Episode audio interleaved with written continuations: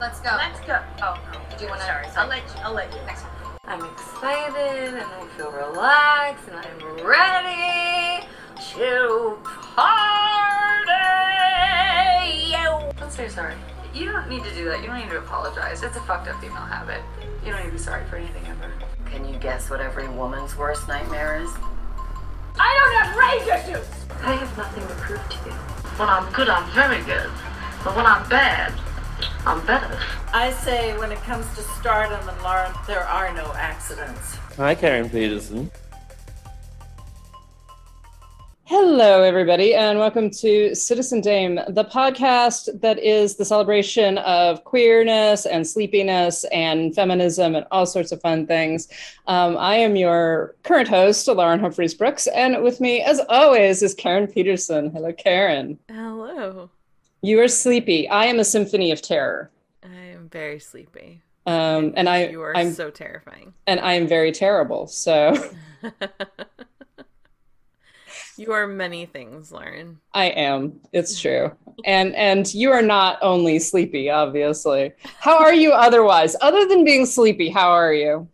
You know, I'm good actually. I you know, it was a really good week. Surprisingly, I had some good things happen at work at my regular job. I had some good things happen at my not work. So, it's uh it's just kind of this weird time where everything's going really well and I'm waiting for something to happen and trying not to make something terrible happen just by expecting it, you know? That whole unfulfilled prophecy thing, but or not unfulfilled, self-fulfilling. See, I'm tired. Yeah. Anyway, how are you? Well, I'm good. I am good. We are recording at our usual time this time around, so I am slightly less manic, uh, it being the morning and everything, and I've not had any wine. So well, I'm I'm glad that you haven't because I have to be a little concerned if you're Yeah. already liquored up. But you know, Yeah, no, if I start drinking wine at like, you know, 11 o'clock on a Saturday, that's probably not a good thing. That that would worry me personally. I, I I do drink occasionally, but I am not a a big drinker in that sense. Except for brunch. I mean, brunch brunch mm. mimosas are their own thing. So for sure, of course. But you don't usually do brunch mimosas by yourself. No, It's no, more of a go. social thing. It's a social thing, definitely. what do you mean you don't do brunch mimosas by yourself? What are you talking about? I actually could do a mimosa right now, um, but I'm not going to. Uh, so today we have a lot of uh, kind of interesting things to talk about. We want to keep on talking about um, queer films and particularly queer representation in classical Hollywood and what that means, what that looks like, and kind of some of the things that that we want to um, deal with when it comes to, to, to specifically to classical Hollywood films. First, uh, we wanted to mention the fact that Ezra Miller has vanished. Um, Ezra Miller, who's the, the star of The Flash and has been in a lot of hot water um, over various things. Right now, uh, they're facing possible like court court case, possible um, jail time, even uh, because the parents of an 18 year old from North Dakota have obtained a protective order against uh, Ezra Miller, adding another scandal. Um, and the, the accusation is that Miller has been physically and emotionally abusing and grooming a, um, a teen named Dakota Iron Eyes. And Miller can't be found, basically. Uh, and the the hearing is currently set for July 12th, but no, like they they can't they can't find the actor. So this this whole thing is very weird, and I think we, we were talking about before the podcast started. It's very weird that Warner Brothers is still kind of standing by Miller, who you know was accused of assault in Hawaii, is now being accused Not of grooming. accused, was arrested for assault twice in Hawaii. Yeah, no and- contest. and is now being accused of grooming and like all of this stuff. And, you know, as, as we pointed out, Miller has done exactly two films as The Flash, and they are the same film. They're the Justice League and Zack Snyder's Justice League. So why Warner Brothers is still kind of like hasn't basically released them from their contract. Yeah, they also, they, I mean, they were in a couple of Warner Brothers movies because they were also in the Fantastic Beasts movies too. Um, oh, I, I completely forgot about that. Yeah, most people did. Um, understandably so. But uh, Christ, those movies are just full of terrible people. Jesus Christ. Uh, they're they're working on that. I mean, Johnny Depp is out, replaced by Mads Mikkelsen, and then Ezra Miller's character may not exist in the next movie. It's it was left a little bit unclear, but it'd be very easy for Mhm. Credence to not be back. So hopefully this will be a I don't know a turning tide. I think I think people were asking for uh, a recasting of the Flash because that movie comes out next June, and I think that's what Warner Brothers was like. No, uh, this we're gonna stick by this film. It's gonna still release as planned. What happens with the Flash as a character or with Miller as an actor contracted with Warner Brothers after that remains to be seen, but it it does seem weird that they're not even acknowledging that there are some problems here. They're just like, nope, the movie's still coming out. So that's that's what I find strange. Like you said, some pretty uh, some pretty obvious problems, like like Yeah. the being arrested for assault, being accused of grooming. This this is like these are serious. This is serious. This is very serious allegations. These aren't rumors or anything like that. Um, you know, and now and now they've they've disappeared, and nobody knows where they are. So yes, the teen's parents and law enforcement are having a hard time locating Miller to serve the actor with the order. Um, and this is according to the Los Angeles Times. So we'll just have to wait and see what happens. It's this. This is not one that I have, you know, as a as a viewer. I don't have tons of investment in because I'm not that interested in the Flash or in Fantastic Beasts. But you you do kind of want to go like at this time. Why would you continue to stick by an actor that obviously has a great deal of problems and is is certainly a liability? Yeah, yeah, I, I don't I don't get it. So that is what is going on in the world of terrible people. Uh, moving on to slightly less terrible people, I guess. Although this this one, um, this issue, I think is is a really complicated one, and it's one that I sort of wanted to talk about because we talked a lot um, last week about you know our favorite LGBTQ films. A lot of them are obviously more contemporary uh, partially because, at least under the the code in Hollywood, you could not produce mainstream films with explicitly queer, gay, etc. characters. Uh, which is not to say that there was not queer representation in classical Hollywood films, but a lot of it was very subsumed. It was implied. Um, it was the sort of thing that you know it even even to a point where they would hint at it or almost say the word gay or lesbian, but never quite get there. Um, and and I, so I wanted to talk about queer representation in classical Hollywood for a little bit and what that means. And one of the things, one places I wanted to start was this understanding of sort of contemporary understanding of certain actors as being gay or bisexual. And some of the most obvious people uh, would be people like Rock Hudson or Montgomery Clift, who we know were gay. And the the other issue is that very often they were known to be gay within the Hollywood communities. So they were not out, but they were out. People were aware of their sexualities. And so you get these sort of uh, these films that hint at that, that kind of use that flu- almost fluid persona of these actors to kind of to to show that their characters might be gay, might be bisexual, et cetera, without ever explicitly stating it. And, you know, the, the best example is Rock Hudson, who is this kind of man's man, and that's the way that he's represented pretty much across the board, right? Um, and to to the point that when it when he actually came out as gay, um, much much later in his career, a lot of people just didn't believe it because he was so masculine. He's, you know, this big, good-looking, broad-shouldered, you know, very much this this type of being um, the kind of representative of American masculinity. Uh, but it's interesting then in in contemporary discussion of a lot of his films there is this kind of need almost to to overlay queer readings onto his characters or onto the films that he made in general especially the doris day films. Uh, and i can't remember which film it is exactly but there is actually one film with doris day where he literally pretends to be a gay man um, his character is, you know, the kind of typical Rock Hudson ladies' man, and he's trying to get close to Doris Day, and he pretends to, and again, they never quite say what he's doing, but it's all very stereotypical. So he performs as this stereotypical gay man. Um, and you've got this kind of humorous layer to that because it is Rock Hudson, who we know now is a closeted gay man, um, but at the time is also viewed as this sort of perfection of American masculinity, um, playing a character who is straight, pretending to be gay, and doing so stereotypically. So there's this fascinating level of interpretation um, that that you do have to, you know, understand the basis, which is that Hudson himself is gay. So it's an interesting issue where you've got these actors who are playing straight characters for all intents and purposes, but are still adding in these hints of queerness.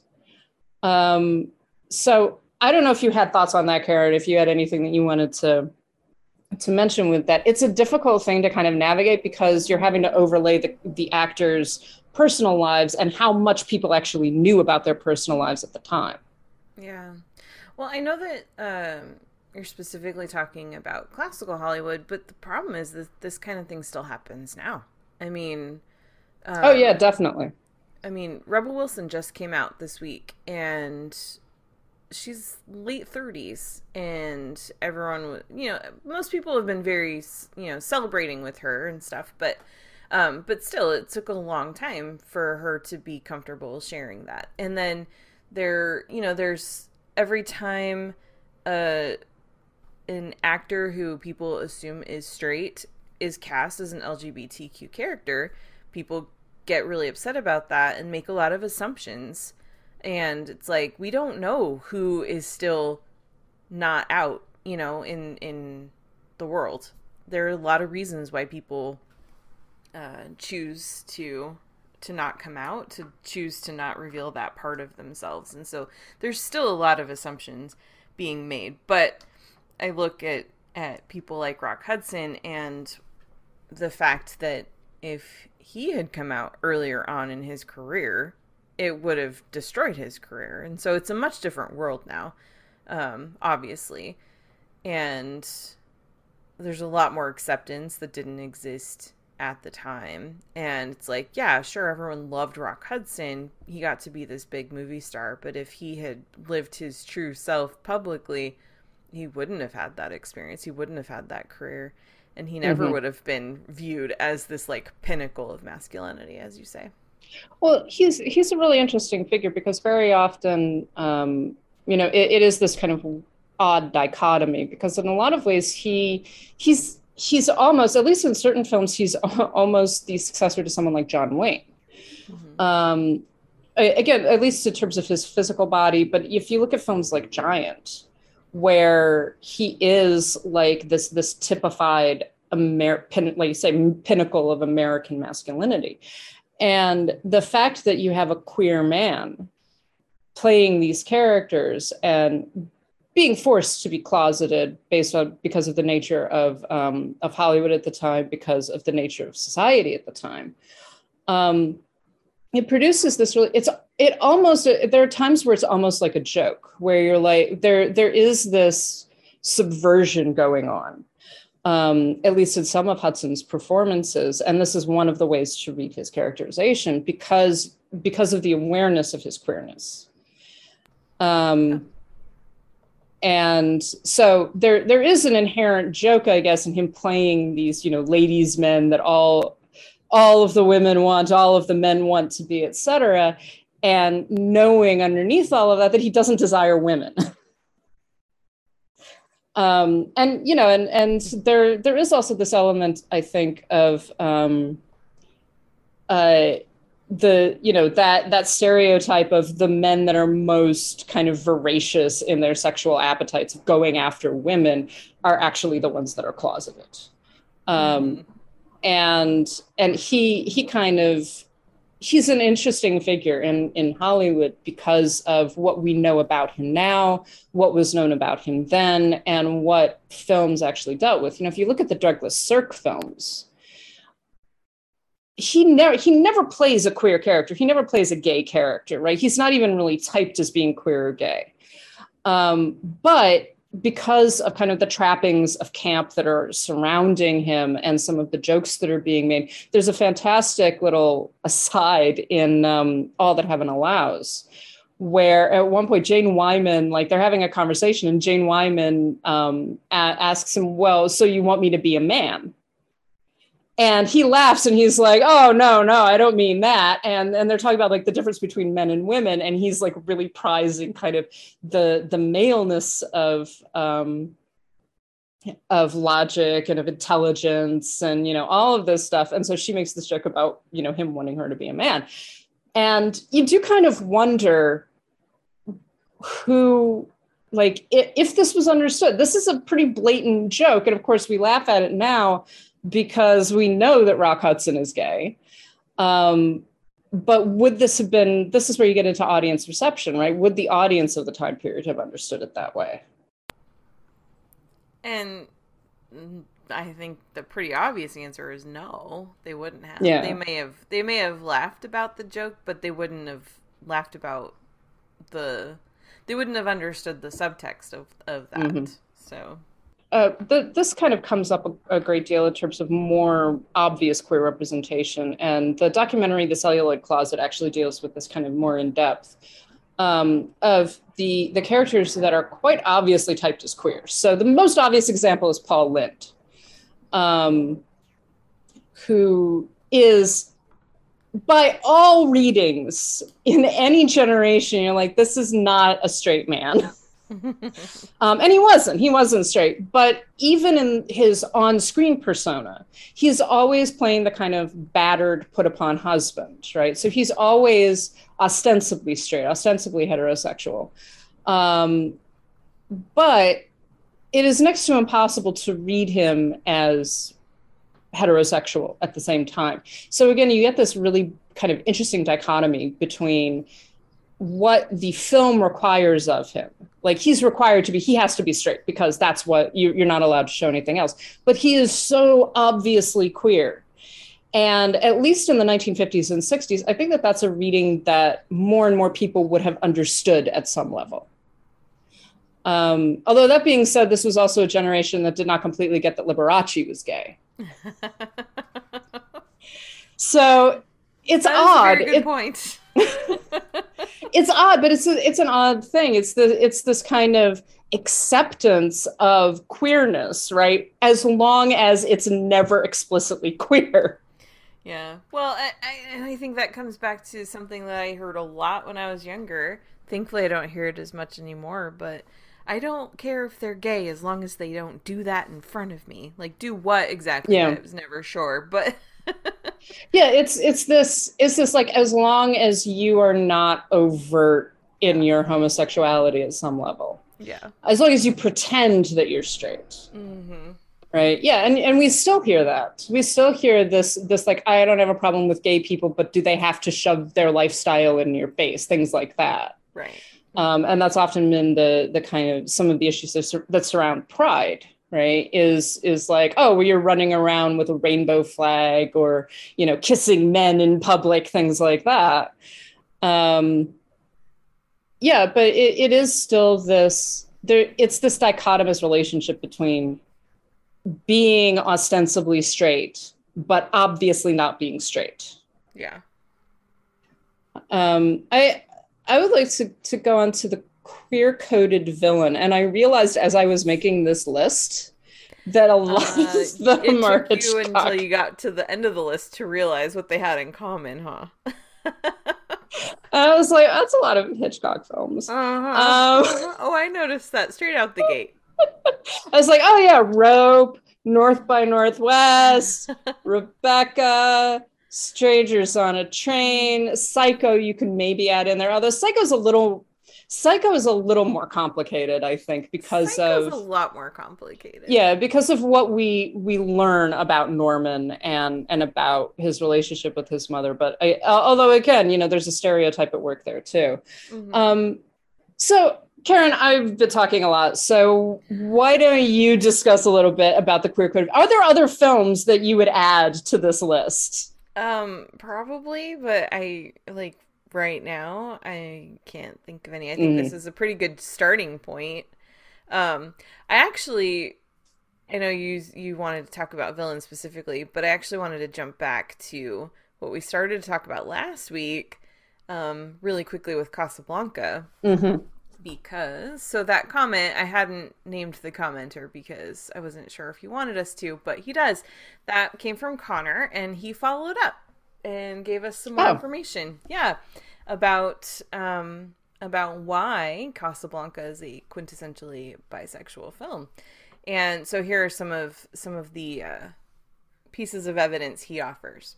So uh, let's see. The biggest supporting piece is the dialogue with Captain Renault telling someone, If I were a woman, I would be in love with Rick. So much of their banter feels super flirty, especially in the final shot. Renault insists on running away with Rick when Rick was down for it, which Rick was down for.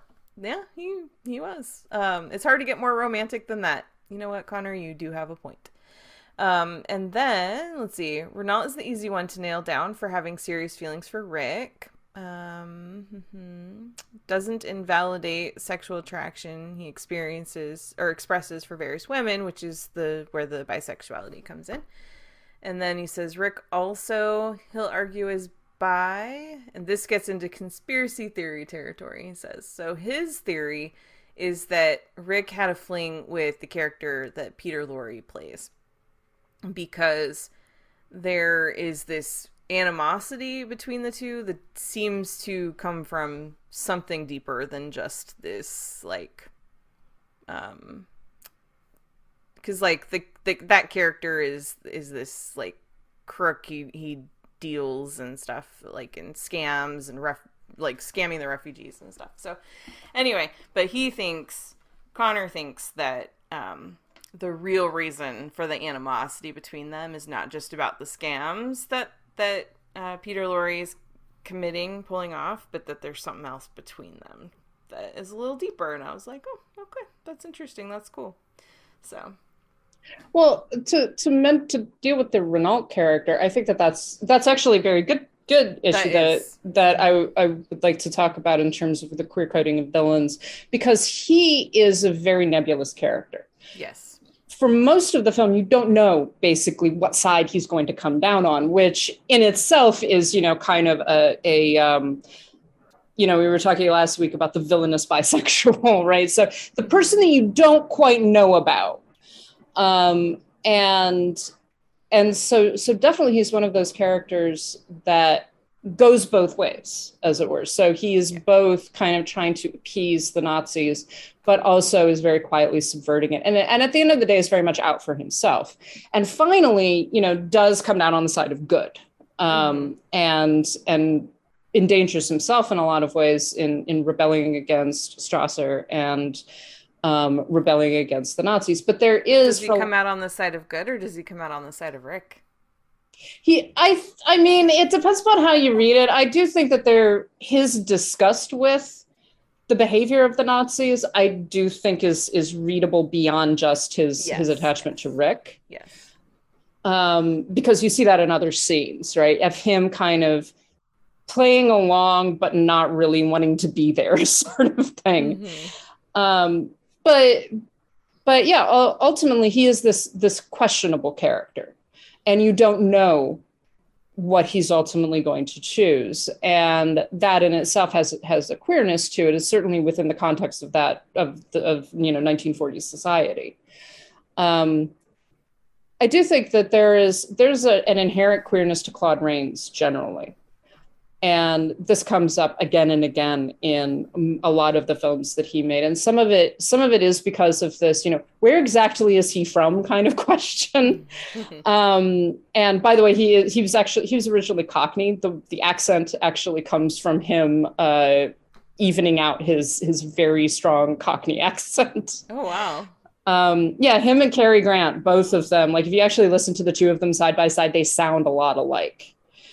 Um, and and yeah, so so Rains basically had to flatten out his his Cockney accent, and what comes out is that not quite clear, kind of British, maybe American, maybe even French sort of uh, sort of voice, and that's so, but that's where it actually comes from. But but Rains very often played those kinds of characters where you're not quite certain about him. Mhm. Um, you're not quite certain if he's going to be good or bad or a mixture of the two. And there is a queerness to that because a lot of a lot of queer coded villains basically um, you've you've they're meant to be viewed with distrust. Uh, and and queer people are, are viewed with distrust because you know it, it's at, at, the most stereotypical and most bigoted level well they might be gay you know they might hit on me something like that um Rains himself was not was not gay. He was he was as as far as I am aware, he was a heterosexual man. Conrad Veidt, meanwhile, who plays Strasser in Casablanca, uh, was bisexual himself, and um, and again, there there is this tendency in all of the in all queer coded villains to use queerness as kind of an indication of perversity. Uh, and and that's kind of one of the things that I, I wanted to talk about a little bit. That queerness and perversity and sadism, sadism and masochism in particular, um, all seem to be allied when it comes to queer coding villains. So you look at someone like Mrs. Danvers uh, in Rebecca. You look at you look at um, Brandon and and now I'm blanking on his name in Rope. Uh, Brandon and Philip. You look at the Bruno in um, Strangers on a Train. There's there's a perversity to these characters and a a sadism to them that is allied with their representation as being queer. Yeah. So, any further thoughts on that? I feel like I am not helpful to this episode whatsoever. I'm sorry, I just don't want to keep on talking over you. I. I, no, I know. I don't. well, so so like look at something like Rope. How Mhm. when you first saw Rope, what what was your interpretation of that? Was it did you view that immediately as being oh these guys are gay? Uh, no, because I saw it when I was younger, and I just didn't think about. I didn't think about characters being gay or straight. Um, I was probably in high school at the time, and I, I it was. I keep saying this, but it was a different world back then. I just, I just didn't ever really think about it. But as I've gotten older and I've revisited that movie many times, yeah, I think it's it feels very much like they are two gay characters. And I mean, I I think it's it's weird how we understand these things, right? Mhm. So when you, when you're talking about queer coding villains, on the one hand, this is representation at a time when representation was not allowed, right? Right. Um, on the other hand, the way that you're getting away with it is by making them bad, Right. right? They're murderers, they're sadists, they're the villains, they're the Nazis. Mhm. Um, and and that is inherently allied in some way to queerness, although it is never explicitly stated. Right. Yeah. And that's that's where it's one of those things where it's like it does that make it good or bad? It's obviously bad representation to only have these characters be villains and to continue to perpetuate these not even stereotypes. It's not even that. It's it's just this like it's uh, vilifying an entire group of people based on their identity Yeah. and but i think that what it does accomplish by by trying to go you know around the censors and things i think what it does accomplish is it gives us something here now 40 50 60 years later to break down and to really start to um to analyze the ways Yeah. that that people in hollywood had to uh or chose to um like I said, get around, you know, censorship and, and try to sneak in representation in any way that they could. I don't think that necessarily um all of these characters, all of these films were people who wanted uh, us to look at gay people as bad. It's just, you know, ways to ways to sneak in um characters, I guess, so to speak. I don't know. I, maybe people understood it better than I realized at the time. I'm not really sure. Well, yeah, I mean, you there. There's always, when it comes to audience perception, there's always a question of like, how much would people have have recognized? And obviously, people knew about the existence of homosexuals, Right, yeah. um, and and gayness and queerness and everything. I I think that these films in particular, when you're talking about the the queer coded villain, I think these films in particular rely on this understanding of of perverse sexuality, what would be considered to be perverse sexuality Mhm. um, and and gayness definitely falls into that, particularly when it comes to men. Um, it's it's this reliance on the dangerous gay man, basically. At the same time, when you look at people like when you look at characters like like Philip and Brandon, both of whom are played, by the way, by gay men.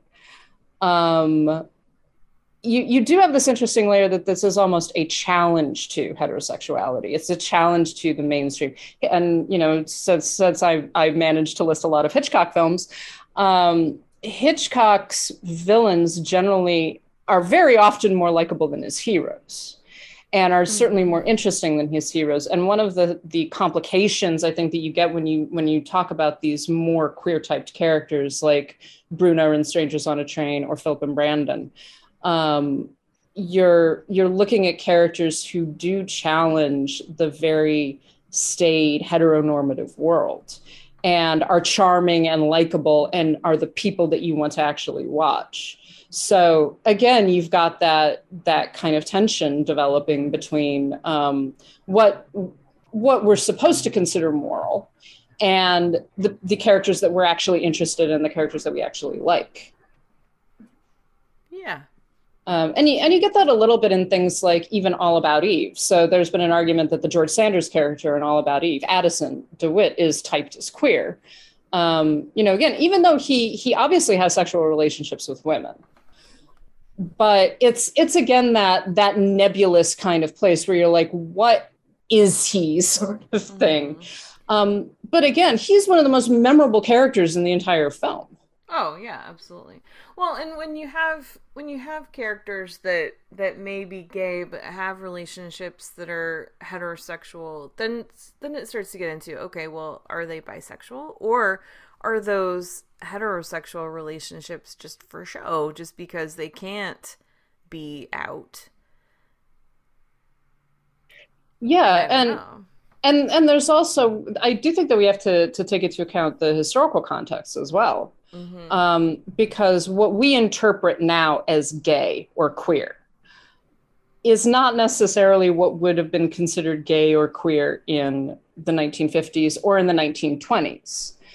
Um, you know, so there there are again there's different understandings of what is masculine and what is feminine depending upon the generation, and so you know men be so so men being overly concerned with the way that they dress and their appearance um, we very often, at least, or at least for a while, and I think that this has changed as well, that we very often are, are like, oh, well, that's a little bit, that's that's at least queer, if not necessarily gay.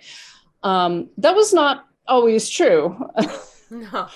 um, and and so when you look at someone like Addison Dewitt, who is very caustic, who is very um, English.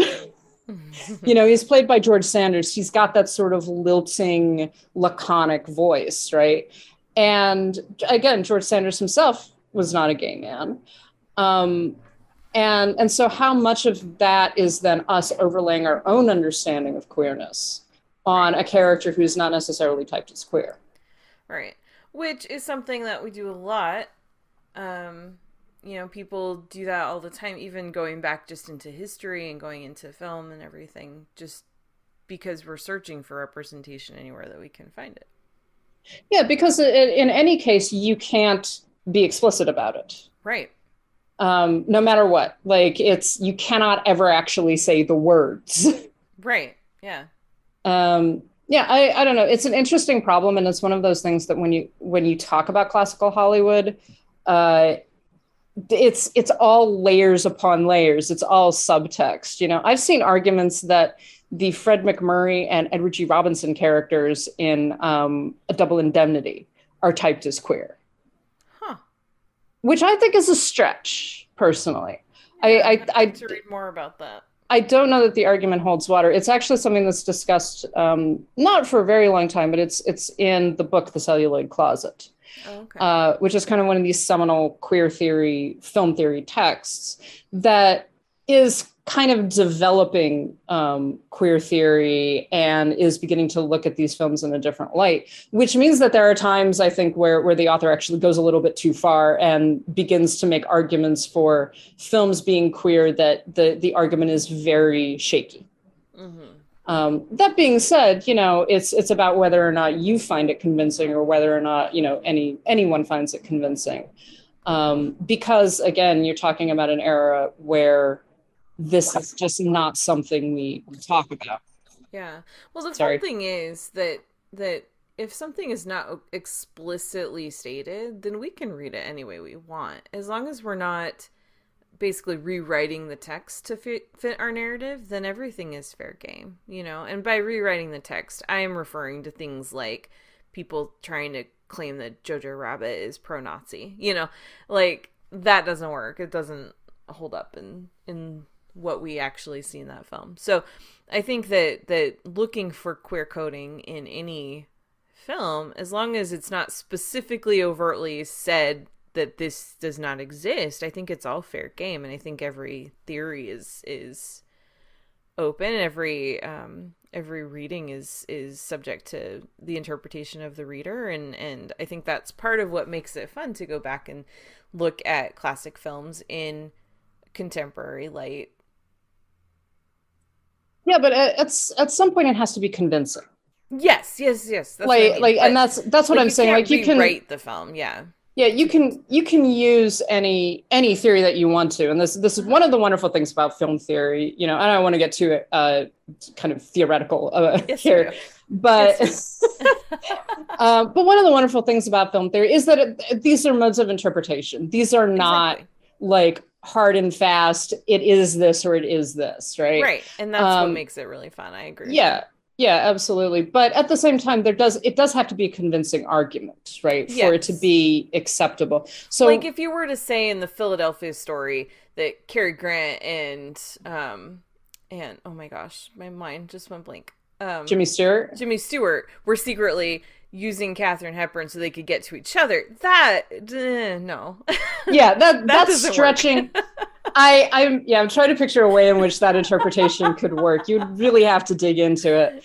Right. um yeah it, it would be it would be a step too far probably. And that's that's kind of what i'm saying about the double indemnity argument is that Yeah. the at least the argument as presented in this book and again you know i definitely encourage people to go and read it and to think about it and to you know even consider the way that it applies to other films. The argument that's being made i personally don't buy. I i think that it's too shaky Mhm. um, you know there there is this temptation i think particularly when we're talking about a pol- because queer theory uh, just like feminist theory is also a part of a political movement right it's this Yeah. this need to push back against this the patriarchal interpretations heteronormativity et cetera um, and so i completely understand where particularly when you're talking about early forms of this theory um, that you would want to kind of, you know, you get going and you're kind of like, and this is gay, and this is gay, and this is gay. and it's like, I think you might be going a little too far on this one. I don't know that you've exactly made your case here, but, you know, m- make your case and we can talk about it. hmm Yeah, and that's that's what I mean too. It's like, yeah, I think what's fun is you can read into pretty much anything as long as it is supported by what's actually on the screen. Yeah, absolutely. So, any final thoughts on that? Um, I mean, I I think we've talked in depth about some of these movies previously. We definitely Yeah. spent a good bit of time talking about Rebecca and Mrs. Danvers specifically on Yes. an episode all about Rebecca. So I would invite people to listen to that. Definitely, yes. Uh, yeah, I mean, I, I actually a lot of what we've been talking about right now has been um, uh, gay representations of queer men. Mhm. Um, queer women tend to be a little bit more I don't I want to say I don't want to say obvious not as obvious but don't seem to get as much subtext represent subtextual representation. Ooh, that's a phrase. It's Uh, almost like it's because men make the movies and they don't want to imagine a world where women aren't into them. it's it's yeah i mean exactly it's it's this constant complaint um you know that that i know some some queer and uh, bisexual and and uh, gay women that I know have mentioned, just like, well, we're basically ignored, which on the one hand is nice because no one's coming after us, but on the other hand, it completely disavows our identity. Yes. Um, so so yeah, you, you don't get as many kind of lesbian markers in um, in classical Hollywood, although the, these do exist, and very often, uh, again, it's it's very often actually in the representation of clothing. Um, and so women dressing in suits and ties and um, uh, it's it's almost this identification with women wearing more masculine clothing tends to imply homosexuality more, which is obviously not something that you can do with queer men because a man putting on a dress is automatically going to be read as queer in a classical Hollywood context Yes.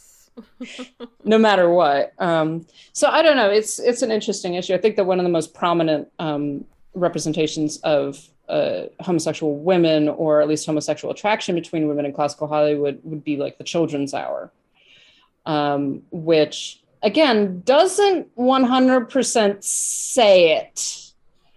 Uh, it it's it comes awfully close, but it does not actually say by the way she's attracted to her right? She's in love with her. Um, and and that one is of course very often used as the the kill your kill your gays kind of um, trope. Hmm uh, but it, it is actually very early not very early but it's an earlier representation of uh, homosexuality in women have you seen the children's hour I have not. it is an Just interesting looking film to see where it's available. Yeah, it's Shirley MacLaine and Audrey Hepburn, and they play um, uh, school teachers, pe- people who run a school. And I'm trying to remember. I think Audrey Hepburn is engaged to to James Garner, and a little girl that they teach basically begins to accuse them of something. And it's never completely revealed exactly what she's accusing them of but she saw them together right? And what is what essentially transpires as the film goes on is that um, the Shirley MacLaine character is actually in love with the Audrey Hepburn character, and so the accusations are do are are both false, but also have merit in the sense that they're kind of revealing these actual feelings. Hmm. It's a really interesting film. It is a problematic one. I will check that out. It's not available to stream for free, but it is available to rent. So definitely check it out. I think it's worthwhile watching, and the the two performances are are, are fantastic, especially Audrey Hepburn and Shirley MacLaine are great. So we can move on from that. Um, let's talk about some films that we have been watching. So, Karen, what have you been watching that you want to discuss, recommend, etc.? Uh, well, I've seen some things that I don't want to recommend. All right, fine. It's always good to know what films not to watch. and I also did see something that I really, really liked. But um, okay, so this week I can't go too much into it because the review embargo. Well, I guess by the time people are listening to this, the review embargo will be lifted. But I did see Lightyear this week, which um is they actually explain in title cards at the beginning of the movie that when little Andy got the Buzz Lightyear toy for Christmas in 1995 in the very first Toy Story movie, um, that character or that toy came from his favorite movie, and Lightyear is the movie that Andy would have would have seen in 1995 that launched the Buzz Lightyear toy. So that's what this is. So it's basically supposed to be in the vein of like a 90s sci fi futuristic action movie. And it's interesting because I think if they had just made this movie and not said this is the movie that Andy would have seen, I think it is really good. It's it's funny, it's it's tender, it's interesting because Buzz Lightyear gets this really um this really interesting character arc where he feels and is very responsible for something terrible that happened and um, so he has a lot of guilt associated with that and he he has this very interesting hero's journey the problem with the movie is that it does some things where this there's absolutely no way in hell that this is the movie that an eight year old kid would have been obsessed with and would have wanted the Buzz Lightyear toy. It does not make any sense. So the tie-in to Toy Story doesn't quite work, but the movie itself is actually pretty good. So it's sort of a weird like really know if it was good or not. I I heard about this like you know it's meta narrational thing that they were doing. That's just like oh this is the movie that Andy saw that made him want the and I just like this is a lot for me to process and I haven't even seen the movie. Yeah. No, I thought the idea was really cool. When I first heard about it, I was just like, that is rad. And what a great idea. But the problem is that there are some things that are established about what this movie is in Toy Story and Toy Story 2 that are not at all what this movie is. So it's like this feels I actually said on Letterboxd, this feels like the prequel to the movie that Andy would have seen when he was a kid. So This So- is this is the nostalgic reboot of the original 1990s film that Andy saw, but then adult Andy was like really fucking obsessed with and Right. ruined his childhood.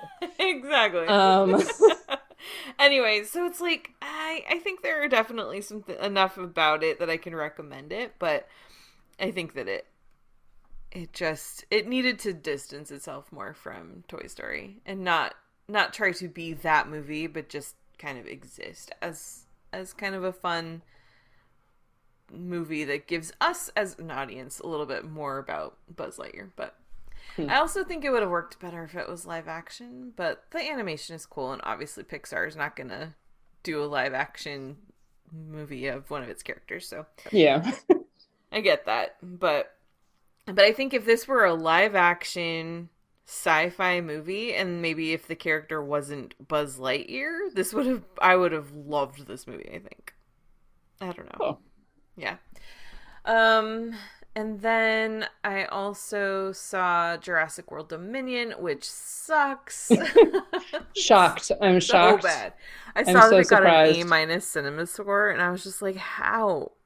What is wrong with general audiences?" But you know, when when Jurassic World did very well back in whatever year that was that that came out, like 2015 or something, I was like, "This is a problem," because that movie was fine. It was. I didn't think it was terrible, but it was definitely not great. And I remember I wrote an essay at the time that I was just like, everyone is salivating over this movie. It made over a billion dollars. And it's just a fine movie. It's not a great movie. And this is a problem because now the studios are going to have no incentive to worry about making a movie really great if they can make a billion dollars on a movie that's just fine. And we keep seeing that more and more and Jurassic World Dominion is such a far drop from even Jurassic World and an insanely far drop from the original two films. So it's it's uh yeah, it it doesn't make sense. Like characters know things that they shouldn't know. Um it it's they end up in places where it's like why would you even go there? How does this person have access to that? That doesn't like it just doesn't make sense. And it's dumb and just I mean, yeah. If if you want to watch it and just have a dumb movie to watch, then fine. But if you really want something that's going to challenge your brain, then just stay home this weekend. There are a couple of other movies that you can watch at your house that'll be a much better experience. Like Mhm. one that I actually do want to recommend, which is on Netflix now and it's called Hustle. Ooh, yes. Yeah. Adam Sandler stars as this guy who um who works for the Philadelphia 76ers. He travels the world recruiting basketball players to come and join them in the in the NBA. And uh he he's kind of like his his job is is a little bit in jeopardy because of some things that have happened with the team. And he stumbles across this kid who is untapped talent. And he basically goes and just risks everything to give this kid a shot in the NBA and the relationship between the two that builds the um the journey that Sandler's character goes on of of like kind of redeem like finding redemption for things that happened a long time ago that nobody's trying to make him pay for, but he has always punished himself for them. It's just a really good movie, and I honestly, and I liked Uncut Gems, and I am a big fan of you know '90s Sandler comedies, but I really think this might be the best work Sandler has ever done. Wow, that's that's impressive. Yeah, he's really really good. And the movie is good. It's um it's very tender, it's very emotional, and it's just it's just good. And it's Cool. pretty amazing the performances that they were able to pull from a lot of NBA stars, like people that I wouldn't have thought would be able to act as well as they did. Mhm. It was good. Yeah. Interesting. Yeah. No, I had I hadn't really heard anything about that film, although I saw it advertised on like Netflix and stuff like that. But that's that's great. I I like Sandler generally, actually, especially Yeah. since Uncut Gems. I admit that. hmm Yeah, I like him too, and he's always been he's always been a talented guy. Um, it's interesting because he uh, years ago made a six film deal with Netflix, and I think this is like the fifth one out of that deal. And people, when the first one or two came out, people were like, "This is terrible. All these movies are going to be bad," and uh, this one is like maybe it's not even part of that six film deal. I don't know. Maybe it's just something else that he decided to do, but I think it is. And uh yeah, and it's actually really really good. He's just like sneakily being like, "Oh yeah, you thought I was just going to make terrible comedies, right? Well, Well, and it's funny because everyone jokes that he just makes movies about wherever he wants to go on vacation. And because like he's had some like one took place in Hawaii, one took place in like um uh, what where was Murder Mystery? It was in the Mediterranean, I think. They were just like on a ship going around um around Europe.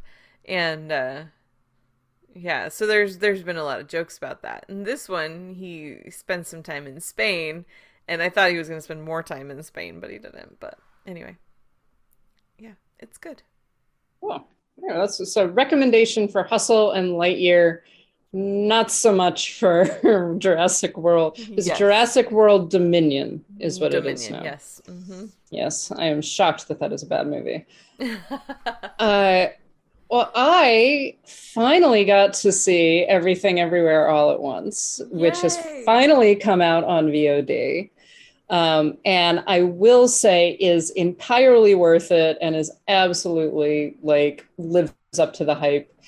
I uh, I kind of expected that it would because the way that people were talking about it, I was like, this sounds like it's actually something that's good, not just something that people are, you know, really excited about because of you know th- who stars in it or whatever. But it's it's Michelle Yeoh, um, Jamie Lee Curtis, uh, Jenny Slate is in it, James Hong is in it, um, Stephanie Hsu, uh, and it's I, d- I almost don't want to give a synopsis of it because I don't know how you can give a synopsis of it. It's basically about a woman um, and her husband who run a laundromat with their their daughter. There's a lot of family tension. They go to an IRS audit, and the woman winds up it being revealed that she is the one who must deal with the multiverse.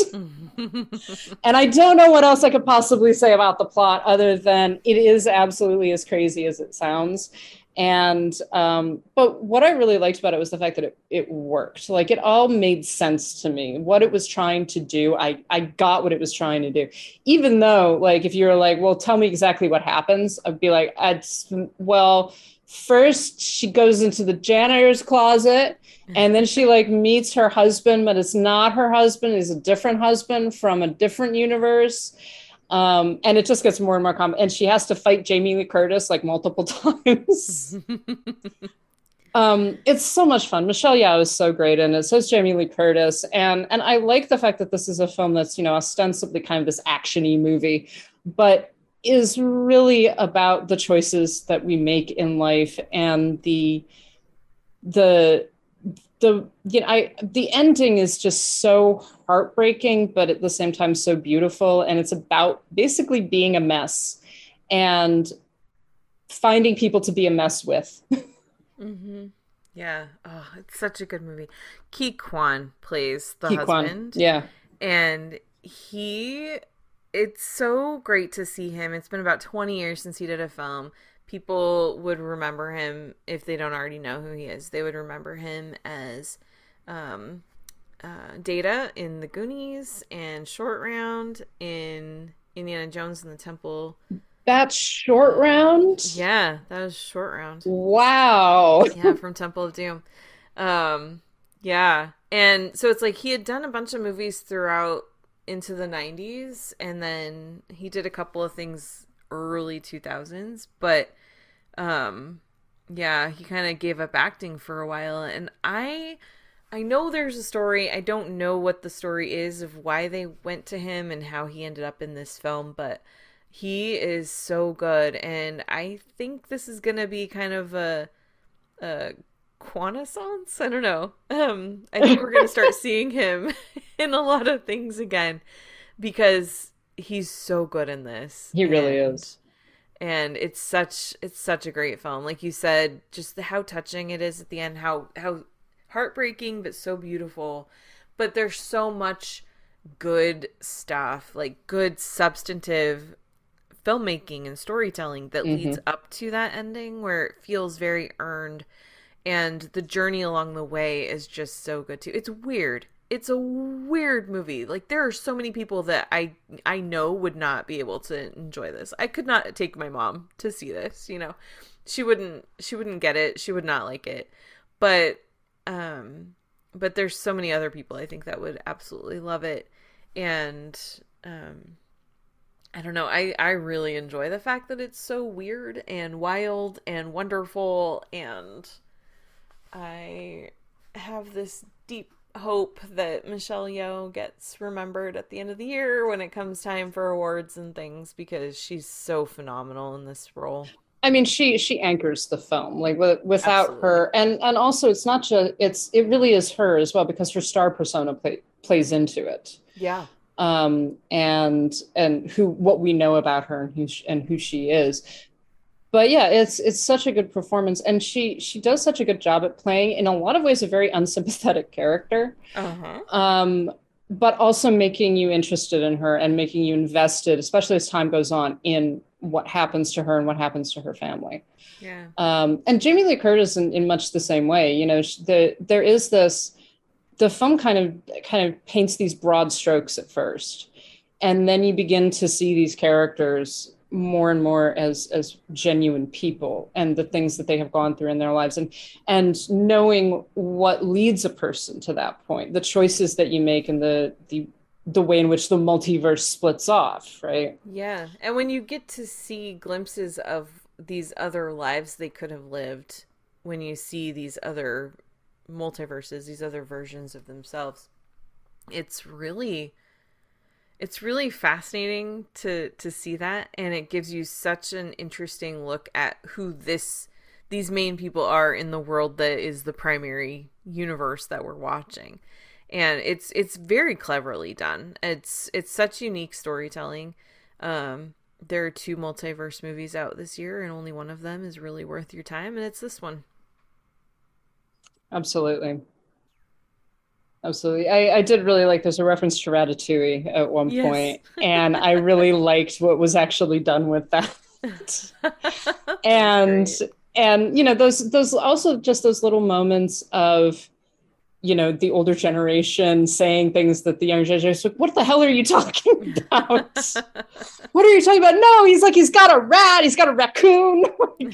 He's got a raccoon and raccoon sits on his head. It's like no that's what mm-hmm. what are you saying Mhm. um yeah it's it's very clever and and very funny and at the same time very kind of emotional and and I, it balances everything really well yep um we so yes just done a whole episode just on that but so strongly recommend everything everywhere all at once um, which is currently out on VOD. You can rent it. Uh, you can also buy it. Um, and yeah, definitely, definitely recommend that one. So, anything else before we close things out? I have been um, covering Tribeca, although I'm going to have a couple of reviews coming out within the next. One should go up within the next day, and uh, should have a couple more later on in the week, but nothing to, to necessarily talk about at the moment. Yeah, same. Uh, I'm. I mean, I've already pretty much talked about everything that I've watched recently, so I'm trying to think what I have coming up this week. Not much. We're sort of in that final push toward uh, Emmy, se- like Emmy season is Yeah. on us, and so I think the nominations open this coming week, so things are going to quiet down a little bit until the nominations are announced. So yeah. Mhm. Well, then that will close us out. Uh, thank you all so much for listening to us. And as always, we very much want to thank our patrons who continue to keep us alive. they do. Um, and they include Adriana, Ali, Brian, Connor, Estefania, Heather, James, Kathleen, Carriata, Mason, Matt, Michelle, Monty, Nanina, Robert, Robert, Steve, Sharon, Tao, and Will. Thank you so much for continuing to support us, guys. If you want to join their ranks, our Patreon is patreon.com slash citizen dame. You will get stuff, which we are sending out soon. And you also get access to bonus episodes, get access to uh, Karen's upcoming Cruising with Cruise um, essays and and all sorts of other fun little things. You also get episodes early, which is always fun. So please go ahead and join us. And plus, you get to support us and let us keep on hosting our, our website and our podcast, etc.